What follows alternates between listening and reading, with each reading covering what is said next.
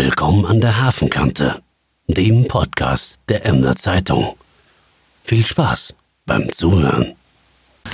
Willkommen an der Hafenkante hier in Emden. Es ist dunkel, es ist Nebel, das Wetter ist nicht schön, die Gesamtstimmung in Ostfriesland ist auch nicht schön, das äh, wissen wir alle. Ähm, in der letzten Woche haben wir mit Johann Saathoff gesprochen über die Enercon-Krise. Dieses, äh, diese Woche gehen wir noch eine Stufe höher und zwar ganz nach oben. Ich begrüße Stefan Weil, den Ministerpräsidenten des Landes Niedersachsen, bei mir am Telefon. Hallo, Herr Weil. Moin aus Hannover. Ja, moin zurück nach Hannover. Ja, vielen Dank, dass das funktioniert hat. Sie haben auch einiges zu tun im Moment. Nichtsdestotrotz steigen wir direkt ins Thema ein. Es geht natürlich wieder um Enercon, ähm, einfach weil die Krise auch so groß ist und die Betroffenheit so groß ist. Ähm, eine Frage vorweg, hat Sie das eigentlich alles kalt erwischt oder gab es irgendwelche Anzeichen? Nein, also wir wissen ja, dass äh, im Grunde genommen seit 2018 ähm, wir es mit einer Krise an der, äh, in der Windenergie zu tun haben. Da muss man ja nur auf die Zubauzahlen gucken. Äh, persönlich hatte ich darauf gesetzt, dass im Zusammenhang mit den Klimaschutzplänen der Bundesregierung auch ein klarer Plan verbunden ist, wie wir zu einem Neustart der Energiewende kommen. Äh, das ist nicht geschehen. Es hat eher einen weiteren Rückschlag gegeben durch die Diskussion über die Abstandsgebote, die künftig vorgesehen sind. Äh, das ist dann tatsächlich jetzt auch, glaube ich, mit der Auslöser Auslöser gewesen, dass jetzt viele Beteiligte, nicht nur Enercon, sich fragen, wie geht es denn jetzt eigentlich weiter? Haben Sie eine Idee, wie es weitergehen soll? Ich meine, Herr Altmaier hat ja angekündigt, dass er noch zu einer neuen Runde einladen will. Gleichzeitig sind die Signale aus Berlin so, dass es bei diesen 1000 Metern einfach mal bleiben soll. Ähm, was, was ist denn da wirklich in Berlin jetzt am Bach? Nimmt, nimmt er das ganz ernst oder nimmt das nicht ernst? Das ist für mich nicht so ganz klar zu beantworten. Eins ist für mich allerdings klar. Äh, die Frage des Klimaschutzes ist eine hochpolitische Frage. Das war das wichtigste innenpolitische Thema, das wir in diesem Jahr hatten. Und ich bin ziemlich sicher, so wird es in den nächsten Jahren auch weitergehen. Das wird uns ja nicht mehr verlassen, das Thema Klimaschutz und Klimawandel. Und da beißt die Maus keinen Faden ab. Ohne einen kräftigen Ausbau der erneuerbaren Energien ist äh, Klimaschutz schlichtweg nicht möglich. Wir haben ja in diesem Jahr auch eine Menge geredet über CO2-Steuer und was ich weiß ich nicht alles. Das hat ja auch alles seine äh, Berechtigung, darüber zu reden. Aber wie soll ich sagen, die, das Fundament des Ganzen, das sind nun mal Erneuerbare, nicht? Denn wo Sie auch hingucken, es geht darum, die Verwendung von fossilen Energieträgern nach und nach zu reduzieren und durch Erneuerbare zu ersetzen.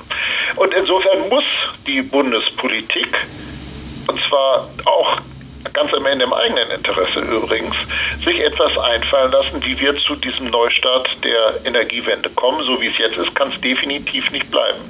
Ähm, ich habe schon den Eindruck, dass äh, jetzt aus Anlass von Enercon, aber nicht nur wegen Enercon, inzwischen in Berlin eine ganz andere, ein anderes Problembewusstsein ist. Ähm, ich habe mir nun wirklich auch in den vergangenen Monaten regelmäßig den Mund fusselig geredet und andere äh, Politikerinnen und Politiker aus Niedersachsen auch. Mit Johann Saathoff haben sie gesprochen. Der ist nun wirklich allen Beteiligten nach allen Regeln der Kunst kräftig auf die Nerven gefallen in den letzten Monaten. Das hat er auch so gesagt, ja. Ist auch wirklich so gewesen, das kann ich bestätigen. Ja. Und ähm, jetzt aber ist eine Wucht da und ist auch eine Aufmerksamkeit der äh, deutschlandweiten Medien da, wie wir es gerne schon vorher gehabt hätten, aber dann eben jetzt und deswegen äh, machen wir gerade ganz, ganz viel Druck. Es gibt keine Alternative zum Erfolg für die erneuerbaren Energien, finde ja. Das, das ist ja oft so. Ne? Also eigentlich weiß man, dass ein Thema gerade vor die Wand fährt, aber, aber man toleriert es und dann braucht man wirklich so einen Anlass, damit es dann mal richtig auf die Tagesordnung kommt. Das ist doch auch irgendwie Mist. Jetzt mal so ja, unter das, uns gesprochen. Das nervt natürlich sehr. Ähm, es wäre wirklich besser gewesen. Ähm, wir hätten äh, das sehr viel kräftiger und deutlicher früher auch schon in der, in der Bundesregierung gehabt. Ähm, ich sage Ihnen ein Beispiel. Ich war für die SPD äh, verantwortlich in der Sondierung zur Bildung einer neuen Bundesregierung zum Thema Energie- und Klimaschutzpolitik. Das habe ich vor allen Dingen mit meinem nordrhein-westfälischen Kollegen Armin Laschet zusammen äh, verhandelt. Und wir waren uns einig darüber, wir müssen zu 65 Prozent erneuerbare Energien in zehn Jahren kommen. Und wir waren uns auch darüber einig, dafür muss es kräftig vorangehen mit den erneuerbaren Energien. Und wir waren uns auch schließlich darin einig, das, was davor an Ausschreibungen für Onshore-Projekte ausgefallen war, das muss eben sehr schnell nachgeholt werden, auch durch Sonderausschreibungen. Und bis wir alleine zu diesen Sonderausschreibungen gekommen sind, durch eine entsprechende Vorlage aus dem Bundeswirtschaftsministerium, hat es schon dann wieder ein, anderthalb Jahre gedauert und das hat mich maßlos geärgert. Jetzt mal so unter uns, äh, hört ja keiner zu. Jetzt sagen Sie mal, wer, wer ist denn der Bremser in Berlin? Sitzen die Bremser in Berlin? Sitzen sie in Bayern? Äh, sitzen sie überall da, wo kein Wind bläst? Wo, wo hakt es denn? Man versteht das ja als normaler Bürger eigentlich gar nicht. Ja, dass die Bayern sehr negatives Verhältnis zur Windenergie haben, das ist ja bekannt.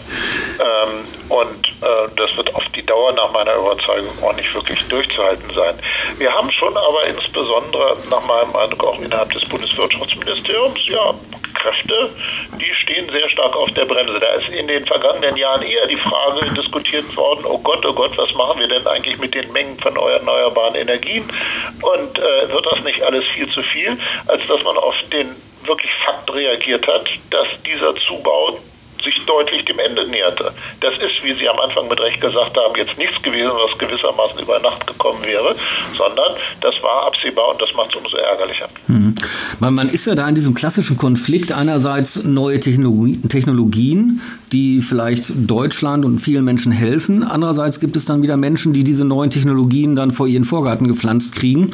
Und ehrlicherweise muss man ja auch sagen, also auch Ostfriesland steht ja nicht zu 100 Prozent hinter der Windenergie. Ja. Es, es gibt ja Bürgerinitiativen, Aktiven in den Kanhusen, die sagen, ich, ich will das nicht.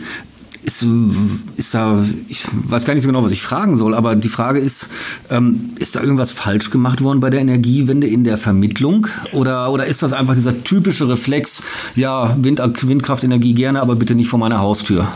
Also, ich meine, es ist ganz klar, nicht jeder Flecken Erde ist geeignet für ein Windrad. Es gibt definitiv wichtige Belange. Das gilt für Lärmschutz, für Anliegerschutz, für Naturschutz, übrigens auch Denkmalschutz und was weiß ich nicht alles. Äh, die sprechen dagegen, dass an einem bestimmten Ort äh, Windanlagen erstellt werden. Aber was eben nicht passieren kann, ist, dass fast überall dann eben Hindernisse aufgebaut werden, wonach es ein danach äh, fast überall nicht mehr möglich ist. Und das Grundproblem, das erleben wir ja nicht nur bei den Windrädern, sondern nehmen Sie mal den Schienenverkehr. Alle Welt sagt, naja, ihr müsstet vielleicht dafür sorgen, dass äh, nicht mehr so viele Leute im Auto von A nach B fahren, sondern dass es eine gute Alternative äh, mit, der, mit der Eisenbahn gibt. Äh, Fakt ist aber, wenn Sie irgendwo versuchen, eine neue Eisenbahntrasse hinzulegen, dann haben Sie einen riesen Ärger und die Verfahren dauern Jahr um Jahr und wenn es schlecht läuft, äh, Jahrzehnte. Ähm, das heißt, ich glaube, was in unserer ganzen Gesellschaft wirklich klarer werden muss, ist, äh, wir werden uns auch ändern müssen. Also es kann nicht so sein, dass alles beim Alten bleibt. Ähm, das wird nicht aufgehen, die Rechnung. Wir werden alle sagen, ja, der Klimaschutz ist ein wichtiges Anliegen. Wenn wir das aber sagen, dann müssen wir an der einen oder anderen Stelle auch für uns akzeptieren, dass es eben etwas gibt, was wir persönlich jetzt nicht so gut finden. Das ist ja für sich genommen eigentlich nichts Neues. Wir reden jetzt über Abstandsgebote. Als zum Beispiel mal Atomkraftwerke gebaut worden sind, ja, da war von Abstandsgeboten nicht die Rede. Oder bei chemischen Fabriken oder was man sich sonst noch so vorstellen ja. kann. Und äh, das bringt vielleicht ein bisschen zum, ein, äh, zum Ausdruck, dass wir selber auch wirklich bereit sein müssen, ja, Kompromisse zu schließen. Keine unzumutbaren, das sehe ich ein. Und noch einmal, ich weiß auch, dass man das nicht überall machen kann, aber schon mehr als bisher. Naja, das mit den Kompromissen ist ja so eine Sache in der, in der heutigen Gesellschaft. Es gibt ja oft bei, bei vielen Meinungsverschiedenheiten nur schwarz und weiß. Und wenn du ja. nicht meiner Meinung bist, bist du mein Feind. Und dann schreien wir uns halt an und sei es in den sozialen Medien. Ja. Ähm, aber kann das, es. Das, das, das ist so. Und, und der Gedanke, dass wir im Allgemeinen schon immer auf der Seite des Fortschritts sind, aber wenn es konkret wird, dann passt es immer gerade. Ja. Das ist, da ist auch was dran. Ja, aber könnte es eine Lösung sein, Klagemöglichkeiten einzuschränken für Bürger? Das kommt doch wahrscheinlich auch nicht gut an. Oder für Umweltverbände? gelernter Jurist und deswegen, dass es äh, Rechtsschutzmöglichkeiten geben muss, das steht für mich außer Diskussion. Aber die Frage ist, wie viele und zu welchem Zeitpunkt des Verfahrens. Ähm, Emden liegt ja in der Nachbarschaft zu den Niederlanden. Das ist auch ein Rechtsstaat, da gibt es auch Bürgerbeteiligung. Aber die schaffen es, ihre Infrastrukturvorhaben wesentlich schneller und zügiger hinzukriegen. Verrückt, ne? Wie, wie, ja, wie? man kann von ihnen lernen. Das, machen, das haben wir mal gemacht oder sind da immer noch dabei. Irgendwann hat es mir ich glaube, am Beispiel der Friesenbrücke in Wena hat es mir gelangt. Ähm, am Anfang dachten die Niederländer nämlich, wir wollten sie auf den Arm nehmen, als sie ihnen sagten, naja, Mitte des nächsten Jahrzehnts wollen wir das, glaube ich, kriegen wir das, glaube ich, wieder neu eröffnet. Und als sie gemerkt haben, dass das gar kein Scherz ist, da sind sie, da haben, sie, haben sie nicht sehr, sehr fröhlich reagiert. Und wir haben daraus die Schlussfolgerung gezogen, wir wollen mal gucken, was die Niederländer besser machen und mit entsprechenden Vorschlägen dann nach Berlin zu gehen. Ja. Ein Beitrag ist, man hat Bürgerbeteiligung ganz am Anfang des Verfahrens, auch sehr gründlich, damit man bei allen weiteren Planungen dann schon etwa den Eindruck hat, wo eigentlich Probleme liegen und wie man mit denen umgehen kann. Ein, das nennt man Polderen in den mhm. Niederlanden. Das habe ich mir gemerkt. Das Polderen. Polderen. Ja. Also ich weiß nicht, ob ich es richtig ausspreche, aber ich fand den Begriff wirklich sehr einleuchtend. Ähm, ein anderes Beispiel, wo wir definitiv besser äh, werden müssen. Natürlich muss es Rechtsschutzmöglichkeiten geben, aber wie viele eigentlich? Reicht nicht einmal eine gründliche Prüfung durch eine Instanz aus oder muss es in verschiedenen Verfahrensabschnitten immer die Möglichkeit geben, nicht nur eine, sondern durchaus im Zweifel mehrere Instanzen äh, beschreiten zu können? Und alles das, wenn wir, sagen wir mal, das immer auf den wesentlichen Kern zurückführen, aber vielleicht auch die eine oder andere Schleife dann rausnimmt, würde schon dazu führen, dass wir wesentlich schneller würden. Nicht nur übrigens bei der Windenergie, sondern bei der Infrastruktur insgesamt. Äh, wie mehrheitsfähig ist denn Ihre Meinung? Sehen, Gut, sehen andere das auch so? Was die im Allgemeinen angeht, da mache ich mir gar keine Sorgen. Ähm, also wenn man sich Umfragen anguckt, sagen alle Leute, erstens Windenergie ist toll und zweitens ähm, ja, es muss auch alles viel schneller werden. Also große Mehrheiten. Äh, umgekehrt ist es dann aber vor Ort. Äh, wenn man derzeit sagt, ich bin beispielsweise für einen Windpark da und da, dann melden sich erstmal nur diejenigen, die damit ein Problem haben. Vielleicht kann man das übrigens auch künftig besser machen, indem wir den wirtschaftlichen Nutzen auch sehr viel stärker vor Ort lassen. Also dass eine Standortgemeinde mehr davon hat und dass zum Beispiel die Anlieger auch verbilligten Grünstrom kriegen, wenn sie schon, äh, wenn sie aus dem Küchenfenster gucken, dann ein Windrad ja. in einiger Entfernung sehen werden. Das könnte auch helfen helfen, die Akzeptanz zu erhöhen. Ja, das hatten Sie auch in Ihrem Zehn-Punkte-Plan gefordert. Und da steht ja auch unter anderem drin, dass Niedersachsen den Weg der 1000 Meter, also 1000 Meter Mindestabstand zwischen Windrad und einer Bebauung aus mindestens fünf Häusern nicht mitgehen will. Funktioniert das überhaupt? Können Sie sagen, ich mache das nicht in Niedersachsen? Oder kommt dann der Bund und sagt, nee, nee mein lieber Stefan Weil, so geht das mal nicht. Das ist Bundesgesetzgebung. Also der, der Bund hat vorgesehen, dass es Öffnungsklauseln geben soll, und zwar sowohl für die Länder wie für die Kommunen. Ähm, und trotzdem bin ich nicht glücklich mit dieser Regelung, denn das verschiebt natürlich erstmal wieder die Gewichte. Ähm, wir, wir wissen, dass in Niedersachsen wir das über die überhaupt theoretisch verfügbare Fläche, also bevor irgendeine Abwägung mit irgendeinem anderen Belang stattgefunden hätte, äh, deutlich, deutlich reduziert würde bei einem solchen Abstand. Je nach Berechnungsgrundlage zwischen 50 und 80 Prozent. Und das wäre dann auch für Niedersachsen ein richtig heftiger Einschnitt. Was wir uns jetzt vorgenommen haben, ist, wir wollen mit den unterschiedlichen ja, äh, beteiligten Interessen reden, zum Beispiel den kommunalen Spitzenverbänden, aber zum Beispiel auch den Umweltschutz- und Naturschutzverbänden und ähm, wollen auf der Grundlage dann eine für Niedersachsen passende Regelung finden, wenn es überhaupt ein solches Bundes, äh, Bundesgesetz geben wird. Denn das ist alles noch gar nicht im Gesetzgebungsverfahren drin. Da redet man derzeit noch innerhalb der Bundesregierung drüber. Hm. Und was ja wohl auch nicht sein kann, ist, dass man das Prozessrisiko dann dem kleinen Bürgermeister von, sagen wir mal, Hinte oder Pevsum aufbürdet und, und ihm sagt, ja, du kannst das öffnen, aber wenn Klagen kommen, dann musst du die selbst durchfechten. Das funktioniert ja wohl auch nicht, oder? Nein, und äh, wir, ich, ich, will das Ergebnis noch nicht vorwegnehmen, weil wir werden jetzt erstmal mit den unterschiedlichen Beteiligten reden. Ähm, aber am Ende, glaube ich, ist es gut, wenn man innerhalb eines Landes mindestens weiß, dass man nach den gleichen Maßstäben vorgeht. Und dann ist es nicht mehr das Problem der Bürgermeister in Hint und sonst wo. Mhm. Kommen wir mal wieder vom, vom Abstrakten zum Konkreten. Ähm, die 1500 Menschen, die bei Enercon ja, gekündigt werden, haben, glauben Sie, dass denen noch irgendwie zu helfen ist oder ist dieser Zug abgefahren? In unterschiedlicher Form. Also was ich gelernt habe, ist, dass zum Beispiel die reine Rotorblattproduktion in Deutschland äh, sag mal, von allen Wettbewerbern von Enercon schon vorher eingestellt worden ist. Also Enercon ist an der Stelle das letzte Unternehmen und dass es sehr schwierig ist, diese Komponente äh, wirtschaftlich äh, zu produzieren in Deutschland. Da sind sich wohl die Experten, und da bin ich definitiv keiner davon, also relativ einig. Man fragt sich, gibt es vielleicht andere Geschäftsfelder, die Enercon nach und nach für sich aufgreifen könnte? Und bestehen Möglichkeiten, dass Menschen dafür qualifiziert werden, umgeschult werden und dass man dafür auch einen gemeinsamen Plan entwickelt? Das weiß ich nicht, würde mich freuen. Oder aber, da wo es innerhalb des Unternehmens Enercon keine Perspektive gibt, wie kommen wir dazu, dass die betreffenden Arbeitnehmer möglichst schnell und auch möglichst passende andere Arbeitsplätze erhalten können? Äh, die Arbeitsverwaltung sagt uns, dass der Arbeitsmarkt in Ostfriesland eigentlich nach wie vor relativ gut auch ähm, aufgestellt ist und auch durchaus noch aufnahmefähig ist. Ja, das also habe ich auch gehört. Ja. ich höre also immer wieder zum Beispiel, äh, zum Beispiel aus dem Handwerk, Mensch, wir suchen dringend äh, Leute, äh, die auch bei uns äh, mitmachen können. Ähm, aber das ist natürlich aus der Ferne von Hannover aus nicht im Ernst mhm. gut zu beurteilen. Und deswegen findet ja am Mittwoch jetzt auch schon wieder die nächste Sitzung der Taskforce äh, statt, die äh, mit unterschiedlichen Beteiligten genau diese Fragen mhm. behandelt soll. Ja, aber, aber, da haben Sie schon recht, diese Aussagen gibt es wirklich vom, vom hiesigen äh, Arbeitsagenturleiter, der sagt, äh, also diese 1500 Menschen, die sind ja auch nicht alle an einem Ort, das ist ja nicht nur Aurich, die, die wohnen ja auch umzu und, und auf dem Land. Also dass der Arbeitsmarkt in Ostfriesland diese Menschen schon aufnehmen könnte. Dazu gehörte natürlich auch, dass die Menschen sagen, ja okay, ich, ich gucke mal rechts und links äh, und, und, suche nicht äh, eine ganz genau gleiche Stelle, wie ich sie vorher hatte. Das muss man dann wahrscheinlich schon verlangen können von den Menschen, oder? Ja, aber es muss ihnen vielleicht auch leicht gemacht werden. Ähm, ähm, natürlich ist nicht jeder Job für jeden Beschäftigten richtig. Ähm, und äh, es gibt eigentlich gute Beispiele von sogenannten Transfergesellschaften, wo man es dann eigentlich ganz gut geschafft hat, dass man die richtige Lösung miteinander gefunden hat. Und das wünsche ich mir natürlich auch für diejenigen Beschäftigten von Enercon, ja, die künftig nicht mehr in diesem Unternehmen arbeiten ja. können. Eine Transfergesellschaft, da beteiligt sich ja, wenn ich da richtig informiert bin, auch immer das, das Unternehmen.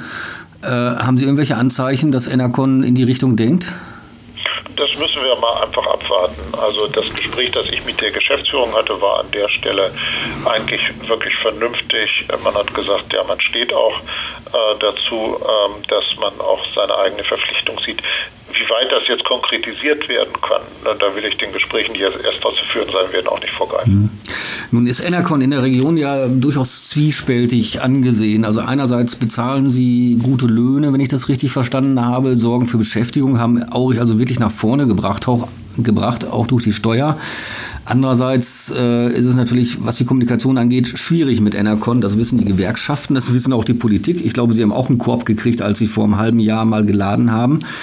Ähm, wie ist denn Ihr Verhältnis zu Enercon und zu Herrn Kettwig? Ohne dass Sie jetzt so ganz aus. Nee, da plaudern Sie aus dem Nähkästchen. Ja, nein, nein, das, das, Verhältnis von mir zu Herrn Kettwig, auch zum äh, Unternehmen Enercon, ist von mir aus wirklich unvoreingenommen, kann ich sagen. Ich, ich finde, Enercon ist ein herausragend gutes Unternehmen, das eine beispielhaften, einen beispielhaften Aufstieg genommen hat. Ähm, und äh, ich habe mir auch in den ganzen letzten Jahren immer große Mühe gegeben, die Arbeit von Enercon zu unterstützen. Es hat mir immer sehr leid getan, dass zum Beispiel durch falsche politische Weichenstellungen ähm, die Arbeit äh, auch in diesem Unternehmen schwieriger geworden ist. Und gleichzeitig habe ich offen gestanden nie so ganz verstanden, warum das Verhältnis äh, zwischen dem Unternehmen, Gewerkschaften äh, so angespannt sein muss. Es gibt nun wirklich viele, viele Beispiele von Unternehmen, auch in Ostfriesland, die haben schwierige Zeiten gemeinsam ganz gut durchgestanden. Ähm, nehm, nehmen Sie nur mal den, äh, das äh, Volkswagenwerk in Emden. Mhm. Das ist, die haben nun, weiß Gott, auch schwierige Zeiten, aber man schafft es zusammen. Und ich, nach allen Erfahrungen, die ich so kenne, muss ich sagen, ich bin sicher, das ist für das Unternehmen selbst auch besser. Ganz abgesehen davon, dass die Beschäftigten natürlich auch selber, finde ich, auch schon einen Anspruch darauf haben, dass ähm, ja, mal an dieser Stelle auch mit ihren Vertretungen schlichtweg auch auf Augenhöhe redet. Mhm. Das, das müssen wir aber nochmal erklären. Ähm, welches Interesse sollte ein Unternehmen daran haben, eine externe Gewerkschaft äh, ins Unternehmen zu holen, ähm, um mit denen dann irgendwelche Sachen verhackstücken zu müssen, die sie doch eigentlich lieber gerne selbst entscheiden, sage ich jetzt mal so. Ja, weil häufig zeigt sich, dass äh, äh, bei bestimmten Punkten dann die Unterstützung der Gewerkschaft auch wiederum sehr hilfreich für ein Unternehmen sein kann. Es ist nicht umsonst so, dass wenn Sie zum Beispiel nach Berlin gucken, derzeit ganz viele gemeinsame Initiativen vom Bund der deutschen Industrie und des Deutschen Gewerkschaftsbundes zusammenlaufen. Ähm, zusammen ist man dann wesentlich, wesentlich stärker. Und ähm, im Übrigen sind ja Unternehmen auch immer ja, Teil der Gesellschaft vor Ort und die Arbeitnehmer sind es auch, ihre Vertretungen sind es auch. Also es ist einfach so, dass man dadurch auch ja, Energien vielleicht auch mitverwenden muss, die an anderer Stelle auch besser aufgehoben werden.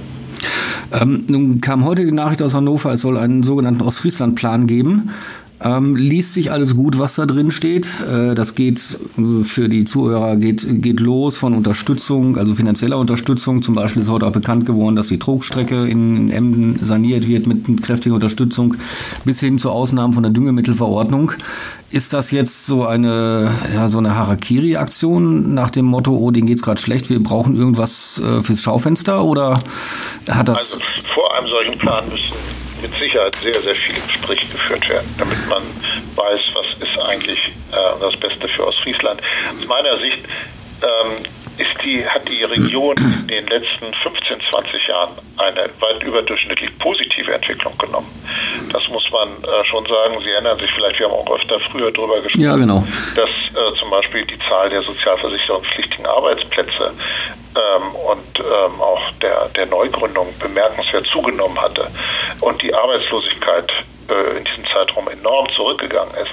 Ähm, so, aber äh, egal, das hängt natürlich unter anderem zum Beispiel auch mit einem Unternehmen wie Enercon zusammen, das natürlich viele, viele tausend Arbeitsplätze geschaffen hat. Äh, wenn ich in die Zukunft blicke, dann glaube ich, dass das größte Potenzial von Ostfriesland teil tatsächlich unverändert die erneuerbaren Energien bleiben. Da komme ich nochmal an den Anfang unseres Gesprächs zurück. Ohne erneuerbaren Energien wird das nichts werden mit dem Klimaschutz in Deutschland und das kann ich mir ehrlich gesagt am Ende des Jahres 2019 nicht vorstellen, dass man kaltschleuzig sagt, das lassen wir einfach mal bleiben mit dem Klimaschutz, das ist uns zu anstrengend, zu teuer oder was auch immer. Ähm, Insofern bin ich sehr sicher, dieses Potenzial, das wird noch gebraucht werden müssen. Übrigens noch an einem anderen Punkt, Stichwort Wasserstoffwirtschaft. Ähm, das ist ja wirklich ein sehr geeignetes Mittel, um künftig auch unsere Volkswirtschaft insgesamt mit Energie zu versorgen. Der Haken an der Sache ist nur, Sie brauchen für ähm, Wasserstoff ungefähr das Doppelte an Energie wie für andere Energieträger. Mhm. Und das heißt, sie brauchen erneuerbare Energien in rauen Mengen und davon hat nun wiederum Ostfriesland natürlich besonders viel. Ähm, also die wirtschaftlichen Potenziale von Ostfriesland, die sind ganz sicher da.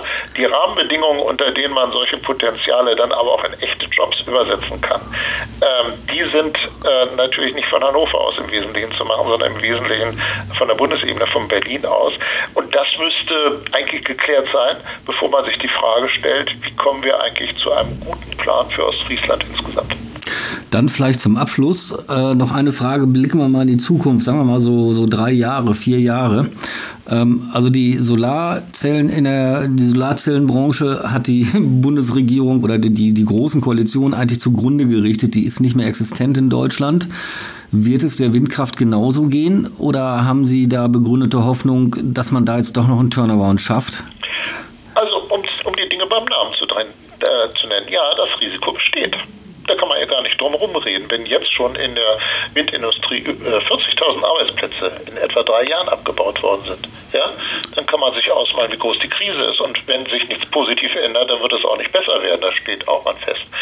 Ähm, aber man muss auch genau wissen, worin der politische Preis besteht, dass wir nämlich mit dem Klimaschutz nicht vorankommen werden. Und das möchte ich mal erleben, äh, was dann los ist, nachdem wir in diesem Jahr mit beispielsweise Fridays for Future erlebt haben, dass das wirklich ein Anliegen ist von ganz vielen Menschen. Und in allen Umfragen aus der letzten Zeit, die ich kenne, sagen die Bürgerinnen und Bürger bei der Frage nach dem Thema, das sie am meisten umtreibt, das ist für mich der Klimawandel. Deswegen äh, arbeite ich wirklich intensiv, übrigens auch mit vielen anderen daran, dass es zu diesem Neustart bei der Energiewende kommt. Und ähm, deswegen äh, kann ich mir nicht vorstellen, dass am Ende tatsächlich die Bundesregierung zulässt, dass sich das Schicksal der Solarindustrie bei der Windenergie wiederholt. Äh, das hätte Konsequenzen weit hm. über Ostfriesland hinaus bis tief nach Berlin, behaupte ich ja. mal.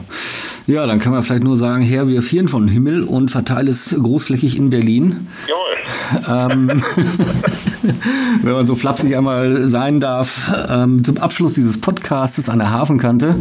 Herr Weil, vielen Dank. Ähm, Sie haben jetzt bestimmt keinen Feierabend. Verraten Sie uns, was Sie als nächsten Termin haben, als kleinen Einblick. Auf telefonieren hier gerade, während ich in meinem Büro im Niedersächsischen Landtag sitze. Wir haben eine Plenarsitzung, die soll nach Terminkalender bis ein, etwa 21 Uhr dauern.